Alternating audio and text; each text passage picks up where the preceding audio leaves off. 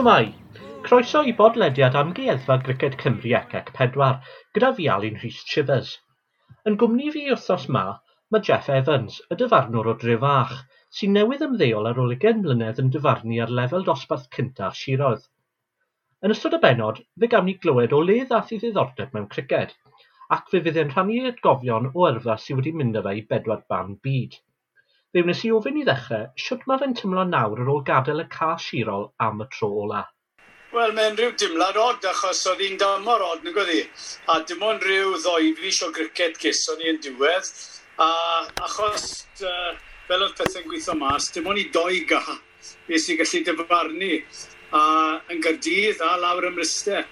So dim ond trefili rynt uh, Gyrdydd a Bristen eithoi trwy'r uh, unwaith y chi oedd y gemau yn yr uh, cysidleuaeth Bob Willis a yn yr uh, y gem gen pelawd. Y gyd nethoi, nethoi gemau mor ganwg i gyd gatre. Y ddwy gem yn uh, Bencampwriaeth Gatre yn erbyn Warwickshire a Gloucester a nethoi'r pimp gem yn yr uh, yn y gêm i gen pelawd yn, yn Gyrdydd a wnaethoi rhyw 2 neu 3 lawr ym Mrystau hefyd. Chi'n sôn fyna am yr amgylchiadau rhyfedd sydd wedi bod tymor un. Chi ddim cweit wedi cael y ffarwel felly fyddech chi wedi moyn cael? O, oh, y grynda, mae'n... a sawl un wedi gofyn na, a mae rai fi wedi pan wnaethoi'r gêm ola yn, yr, uh, yn y gystadleuaeth y gem pelawd lawr yn, ym O'n i gyda Alex Woff a oedd o'n nhw'n, uh, beth o'n nhw'n draddodiadol yn galw'r Saida Darby. Gêm rent uh, Gwlad yr Haf, sef Somerset a Gloucester. A na'r uh, na fel mae wedi cael ei filio lawr fel yna, yw the, uh, the, the Saida Derby. A pan o'n i'n cered mas, nath y ddoi dîm uh, croesawu fi ar y ca, a wedyn Alex cwbl o bethau neis fel o'n i mewn ar y ca. A rai fi wedi, oedd, uh, oedd deigryn bach yn y ligadi pan uh, gerddys i mas i'r uh, i'r wicket. Ond na, enjoyus i'r gêm mas tra, oedd hi'n gêm agos, ath i'r gêm, ath y gêm i'r uh, belen ola, a oedd hi'n gêm, oedd hi'n achlysur da falle i orffen, er bod y, y tymor wedi cael ei byrhau, ond dim yn bai ni, oedd yna dim bai neb oedd e.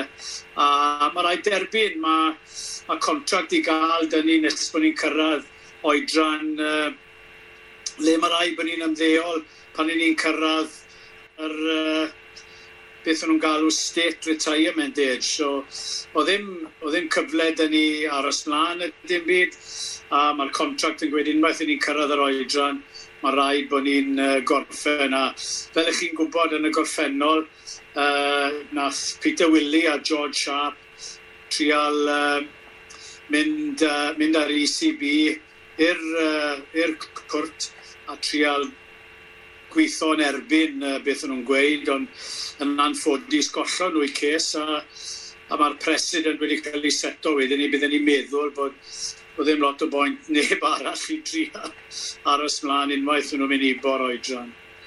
Chos, os ewn ni nôl dros eich gyrfa chi de, i gymlynydd o ddyfarnu ar y lefel ucha, mae bwn o fod atgofion melus iawn dych chi, nos e?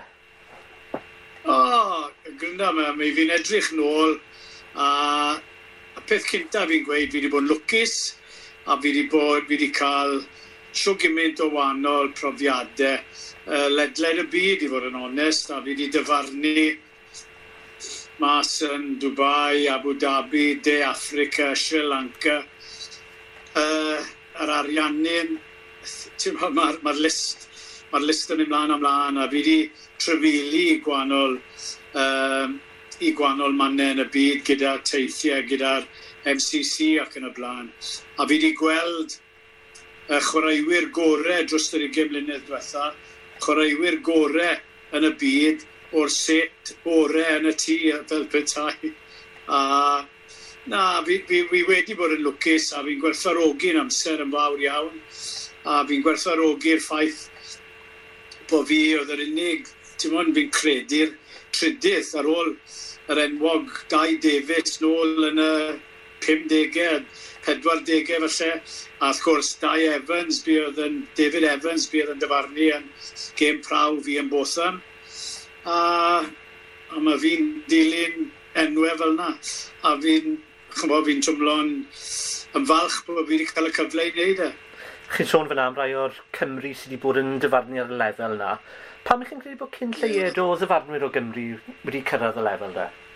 Uh, dwi ddim yn gwybod, fi'n cael, maen nhw'n gofyn y cwestiwn na i fi trwy'r amser a yn y marn ni, fi'n credu bod, wel mae Alex Woft yn un arnig i, mae Alex yn dyfarnu ar y lefel uchan yr a wedi mynd i'r uh, gêm ryngwladol hefyd. A mae Alex yn byw yn uh, Bridgen, fan yna, just southern down, just i fas i Bridgen. A er taw ddim Cymro yw Alex, mae'n byw yn Gymru. A yn y marn i, mae'r ma gêm yn y clwbau, fel bydden ni'n gweud, yn Cinderella sport, rhywbeth i wneud i lanw amser yn, y, yn yr haf falle, rynt, rynt y tymorau pêl drod a rygbi. Mae rygbi mor boblogaidd a mae Mae pêl drod yn cynnyddu a'i poblogrwydd hefyd, a mae bobl wedyn i falle, mae'r ma, amser sy'n eisiau i wario gêm gricet, a bydd, bydd y sawl un o'r bobl ifanc falle yn gweud o bod eri hir. Dyw e ddim yn gêm chi chi wario mewn awr anner neu, neu 80 munud. Mae'n gêm sy'n mynd mlaen o un o'r gloch y pynawn, so wedi saith o'r gloch y nos. Mae'n o lia mewn wech, wech awr anner o gêm. A mae'n gomitment mowr. Uh, falle bod y youngsters ddim yn barod i uh, i gymito'r amser yna, mae pethau eraill yn dod mewn i bywydau nhw. Ni ffindo hefyd yn y clwbau, e, cofiwch bod unwaith maen nhw'n mynd lan dan un ar bymtheg, felly mae, mae, mae diddordeb cryf dan un ar bymtheg, ond unwaith maen nhw'n cyrraedd felly un ar bymtheg, dwy ar bymtheg, mae'n mae dechrau, maen nhw'n dechrau cwmpo bant a ffindo bethau eraill i wneud pwy a wyr, dwi'n swai mynd i uh, cyhyddo nhw bod nhw'n mynd mas, beth nhw'n mynd i wneud, ond na beth ni'n ffindo yn, yn, yn draddodiadol beth sy'n mynd i digwydd, a hefyd uh, yr ochr arall y coen falle bod o bobl sydd wedi wario criced eriod, uh, sy'n sy mynd mlaen iddi 40au, a falle 50au, maen nhw'n ffindo lefel i wario, a wedyn, dyn nhw ddim mor barod i weid, wel, gyda hynna, fi'n mynd i roi'r gorau i'r ware, a fi'n mynd i fy mewn i ddyfarnu. Um, be sy'n ware am flynyddo'n unan, uh, be sy'n ware am ryw 5 mlynedd ar ugen yn y cyngreiriau'n lleol, a ambell i gêm gyda ail dim o'r ganwg yn y blaen. Ond oedd diddordeb dy fi wedyn ni i fy mlaen i ddyfarnu, a uh, diddordeb na a mlaen a fi, oedd ddim bwriad y fi fynd ar y, y rester ar y dosbarth cynta, yn y gyd o'n i moyn neud, oedd falle neud uh, beth o'n nhw'n galw'n nawr y minor counties neu'r national panel. Achos yn draddodiadol, fel o'n i'n gweud, oedd neb, uh, oedd ddim diwaren broffesiynol, dim ond rhyw dri, eriod oedd di bod pan ddechreuais i, oedd heb waren broffesiynol a wedi mynd mewn blaen i ddyfarnu. So, pan ddechreuais i, o'n i'n cwmto'n unan yn, yn ffodus, yn lwcus, i gael y cyfle i wneud e. Ond setes i ddim mas, dechreuais i ddim mas a gweud, reit, fi'n mynd i fod yn, yn ddyfarnwr dosbarth cynta. Yn y gyd o'n i moyn wneud, ond ddyfarnu ar y lefel ucha gallen ni. A yn sydyn, reit, mae'r uh, mae datblygiad yn dod a bod fi'n cael yn benodi gwahanol restre a'r peth nesaf fi'n gwybod, i fi ar y rester o'r eilyddion neu reserve list i'r uh, dosbarth cynta a ar ôl dwy flynedd ges o'n benodi i'r uh, dosbarth llawn amser a fel maen nhw'n gweud, mae rest lawr yn yr uh, llyfrau hanes. Ewch ni nôl gam, wel, lle cam bach de. Siwr eithaf chi mewn i griced yn lle cynta de, chi'n sôn am tiware yn y cyngreiriau. Ie, beth sy'n si wario yn blentyn. Yn blentyn y uh, cof cynta sydd da fi, yn fam yr oes stŵr i fi, am twli bel a bu'n wal ag egin yn tŷ pan o'n wedi bim mlwydd oed. A oedd yn dad yn wario, excuse chi, yn dad yn wario yn y pentre, a ddweud i'r gytra'r un bel lleder cricet yn o ddiwyddoch. oedd wedi glochi rhywbryd a wedi wyddo a, a wedi twli fe'n erbyn wal a dyla fe, twli fe, dyla fe, twli fe, dyla A oedd wastad diddordeb dy fi, pwch yn gofyn i fi pam, ta pryd oedd cricet ar y teledu a ddim yn aml oedd e arno yn y dyddiau ni, ond o'n i wastad, o'n i'n enjoyo watcho a hefyd fel o'n i'n mynd yn enach a mynd i'r ysgol gynradd, uh, o tîm yn yr ysgol gynradd, a beth sy'n ware. Wedyn ni gyda'r tîm na, roedd di 8-9 mlwydd oed mlaen, bato bowlo a, a byw yn pentre fel un fôl pyrni. Oedd, oedd tîm yn y pentre a wedi mynd gros yn yr af i watcho nhw'n ymarfer ac yn y blaen. A chaso pel, oedd yn y gyr o'n i'n neud fel plentyn bach, oedd chaso'r pel a yn sydyn reit geson ni tîm uh, dan un ar 15 fi'n credu oedd e. Wel, o'n i ware yn y cyngreiri am bymtheg, so uh, gyda'r gyda pentre, gyda fel un fôl, na le ddechreuais i, a oedd Phil Bennett o ware cyrwch yn bido. A, a wedyn ni, beth sy'n bant i coleg, beth sy'n cynrychioli'r coleg, um, a wedyn ni symudus i lawr i Llanelli i ware, waris i sawl tymor lawr yn Llanelli. A wedi cael yn benodi swydd yn y gwendraeth yn Drefach fan hyn. A Drefach newydd dod mewn i'r cyngreiriau. Um, oedd y cyngreiriau wedi, wedi ail ddechrau mwy neu lai, wedi, o'n wedi dod mewn a adran arall mewn i'r cyngreiriau, a drefach wedi cael ei derbyn.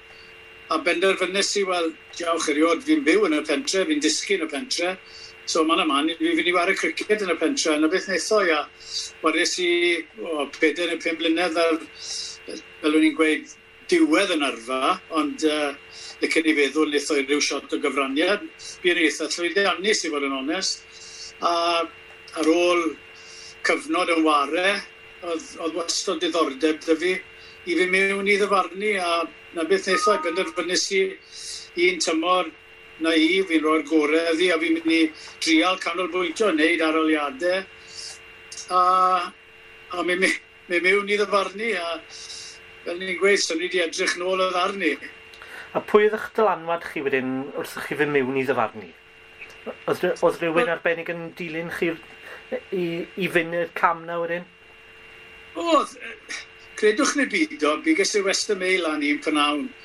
A oedd llun ar gefn y Western Mail, a oedd Cymru, tîm Cymru, uh, o'n nhw are ar y pryd, dim tîm organog o'n nhw, ond tîm o'r clwbau, tîm wedi cael ei wneud lan o chwaraewyr o'r gwahanol cyngreiriau yn ne Cymru a yn y gogledd a cynrychioli Cymru yn erbyn India'r gorllewin. A oedd hwn wedi cael ei, oedd y gêm wedi cael ei drefnu lan yn Brecon, yn Christ College yn Brecon. A oedd y llun un uh, yn dyngos y brecyn ar ei orau gyda mynydden y cefndir ac yn y blaen. A y doedd y farnwr oedd doi bantner i fi o'n wedi bod yn dyfarnu yn y cyngreiriau. Un o'n oedd Steve Coleman, sy'n bantner mowr i fi ner, a bydd yn ddylanwad mowr ar y dechrau, a Jeff Waite. A ni'n meddwl yn hynna, diolch erioed, na bydde fe'n neis, se'n i'n cael y cyfle i wneud rhywbeth fel yna. A na gyr roedd hi, na gyr bu oedd hi, a weles i Steve uh, chydig o wythnosau ar ôl i, bu oedd yn dyfarnu ni fel chwaraewyr, a wedes i, ofnus iddo fe beth e fel dyfarnu'r India'r Gorllewin gyda'r oll uh, bowlwyr na dyn nhw, chymor, yr Holding a ganer ar ein i gyd. A oedd e'n gweud, o, oedd e'n brofiad gwych. A ni'n meddwl pan ni, wel, na beth ond, os ydy Steve gallu mynd mlaen, a fydde ar y, y, y rester o'r uh, minor counties in, a ni'n meddwl yna'n, wel, os oedd e ar gael i Steve, y cyfle ar gael iddo fe, falle bydd y cyfle yn dod i fi, sy'n ni'n canolbwyntio arno fe fel petai. A na beth ddigwyddodd. Uh, edrychus i mewn i fel, o'n i'n paratoi fel beth o'n i'n goffo wneud, a'r aroliadau oedd eisiau wneud. A, a bydd Mr Arwyn Thomas, uh, cyn prifathros yr Arfa, yn cefnithin fan hyn. Bydd e'n ddylanwad mowr, bydd e'n disgyn reolau i ni dim dilen i wybod y reole, ond uh, oedd Arwen, Arwen yn uh, arbenigwr, a oedd e'n diwtor David, oedd e'n gwybod y reole wes na neb. A, a fel oedd e'n dod i fy drwsto, oedd e'n môr uh, frwydfrydig yn ni, fel oedd e'n dod i pethau'n drwsto. A cices i ynddo fe, a Arwen a fynd yn ffrindiau mowr, a uh, er bod Arwen ei ben blwydd yn 80 pethornod fi'n credu, a mae'n uh, mae gricedwr, mae'n mae gweithio'n dda yna, lawr yn, yn Bronwydd, mae'n ei lot fawr o waith gyda clwb Bronwydd. Ond oedd arwyn yn ddylanwad mowr ar y dechrau, a mi ddiolchgar iawn iddo fe. Pa mor bwysig yw'r cymeriadau yma fel arwyn de i'r gêm ar lawr gwlad yng Nghymru? Wel, licen i feddwl nawr, nawr, nawr bod fi wedi ymddeol i fi'n, uh, ar ôl i fi wneud y, y cyfweliad yn dych chi, fi'n mynd i Mae cyfarfod arall da fi gyda'r uh, dyfarnwyr De Cymru. A maen nhw wedi gofyn i fi fod yn uh, gydeirydd uh, o'r cyfarfod hyn. A falle yn y gobeith, falle bydd rhywun arall yn dangos diddordeb. Mae sawl un, y sawl dyfarnwr gyda ni yng Nghymru sydd digon da. A fel fi'n ni'n gweud, cyf, cael y cyfle, cael fel, fel maen nhw'n gweud yn Saesneg, i gael y brec yna i, i symud mlaen, neu mae eisiau, mae eisiau bach o lwc yn chi, a fi'n fi cadw gweud fel, ta beth i chi wneud, ware rygbi, ware cricket, pel drod, beth bynnag, mae eisiau bach o lwc yn chi. A di dyfarnu ddim byd yn wahanol, mae eisiau bach o lwc yn chi, a ta pwy siaradwch chi, a siaradwch chi a Michael Goff sydd wedi cael cyfres mor dda yn yr haf gyda gyda yn dyfarnu Lloegr. Alex Woff, Fina, Richard Kettleberg, boys yn sy'n dyfarnu ar y lefel uchaf, wedyn nhw gyd bod eisiau bach o lwc yn chi. A na gyd sy'n eisiau rai o'r dyfarnwyr sy'n yn y cyngreiriau gyda ni, os ydyn nhw moyn symud mlaen, a so'n gweud bod nhw gyd yn, achos uh, mae swyddi gyda nhw, mae ma swyddi da gyda nhw, a mae rai bod nhw'n cymryd uh, y cam i, i ganolbwyntio fi mlaen i ddyfarnu. Ond dim ond nhw all weid na, pyn y e bod nhw moyn cymryd y cam ola yna, sy'n mynd i fynd â nhw uh, bach yn bellach falle. Ond uh, na beth fi'n gobeithio wneud yw dechrau falle ysbrydoli bobl i iddo mewn i ddyfarnu. A fel, dim bod fi'n siampl i neb arall, dwi ddim swan moyn dyngos yn unan fel bod fi beth i fi wedi wneud. Mae'n falle bod bobl yn sylweddoli beth i fi wedi gwneud dros y blynydde, falle meddwl, wel, licen i gael gor yna fe, a os ydyn nhw moyn, byddai tu ôl iddyn nhw, a rhoi ai gymaint o help, a rhoi ai syniadau, cymod, na fi'n orau gallai i helpu nhw ddatblygu a i symud mlaen hefyd. Chi'n sôn fan am yr elfen o look sy'n eisiau arnoch chi. Mae eisiau elfen o ffitrwydd i fynd dros ar gyfer y gêm hyn? O, bendant os. Mae hyd yn oed nawr yn yn flwyddyn olau o'n i'n uh, cered yr oed fwyaf, rwyfo a seiclo, sy'n moyn rydeg o gwbl. Uh, fi'n tueddol o gwdi pwysau, dwy dargwaith yr wythnos, a fori fi'n mynd i gerdded llwybr Sir Benfro gyda rai o'r ffrindiau. Ond ydw, fi'n fi, fi awgrymu hwn i bawb bod eisiau lefel o ffitrwydd arnoch chi, Ta beth i chi'n feddwl, sneb yn mynd i roi raglen i chi ddilyn, ond mae rai bod chi digon ffit a digon hyblyg i wneud y job, a bod chi ddim yn cael eich dyla mas o ran, fi'n gweud, a gyrau falle David Shepard oedd rhain, a wedau nhw'n Saesneg, achos mae'n rwyddach i fi weid yn Saesneg, a healthy body is a healthy mind. A pan i chi mas yn y gres yn aml, neu yn yr oerfel, sdim, sdim dal yn un y wladau, mae ma, ma rhaid bod chi ar un concentration, mae'r un uh, effort yn mynd mewn i ganolbwyntio pun eto 5 munud wedi un ar 10 yw e yn y bore neu 5 munud wedi saith yn y nos. Mae rhaid bod chi ar eich gorau o ran canolbwyntio. A ffitrwydd sy'n dod o hwnna, y ffitrwydd corfforol sy'n sy dod â ffitrwydd meddyliol. A fi'n fi bendant yn meddwl hwnna. O ran eich ffitrwydd, chi'n bod yn cymryd rhan mewn taith gerdded y lun i fyd? o dyn, o dyn, ni wedi bod A yr y teg, nethon ni, geson ni'r cyfle i godi arian tra bod ni dan y lockdown yn.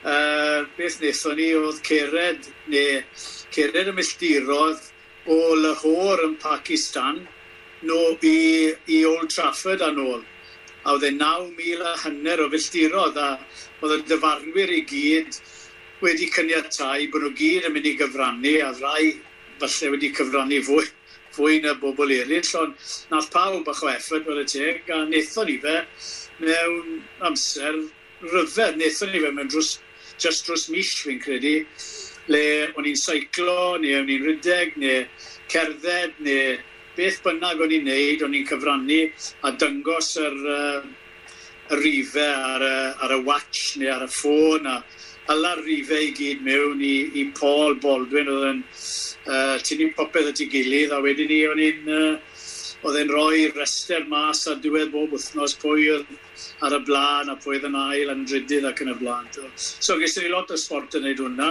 a godon ni, godon ni swm bach sylweddol i'r uh, prostate cancer, y Cricketers Trust a'r British Asian Society. So, no, a oedd e'n tynnu meddwl ni off y ffaith bod ni ar y lockdown hyn, a hefyd paratoi ni ar gyfer pam bydde'r tymor yn dechrau, a dechreuodd e uh, y gynta o mis aws, a ni gyd yn ddiolchgar wedyn ni bod ni wedi wneud, bod ni wedi paratoi ar, ar ei gyfer e.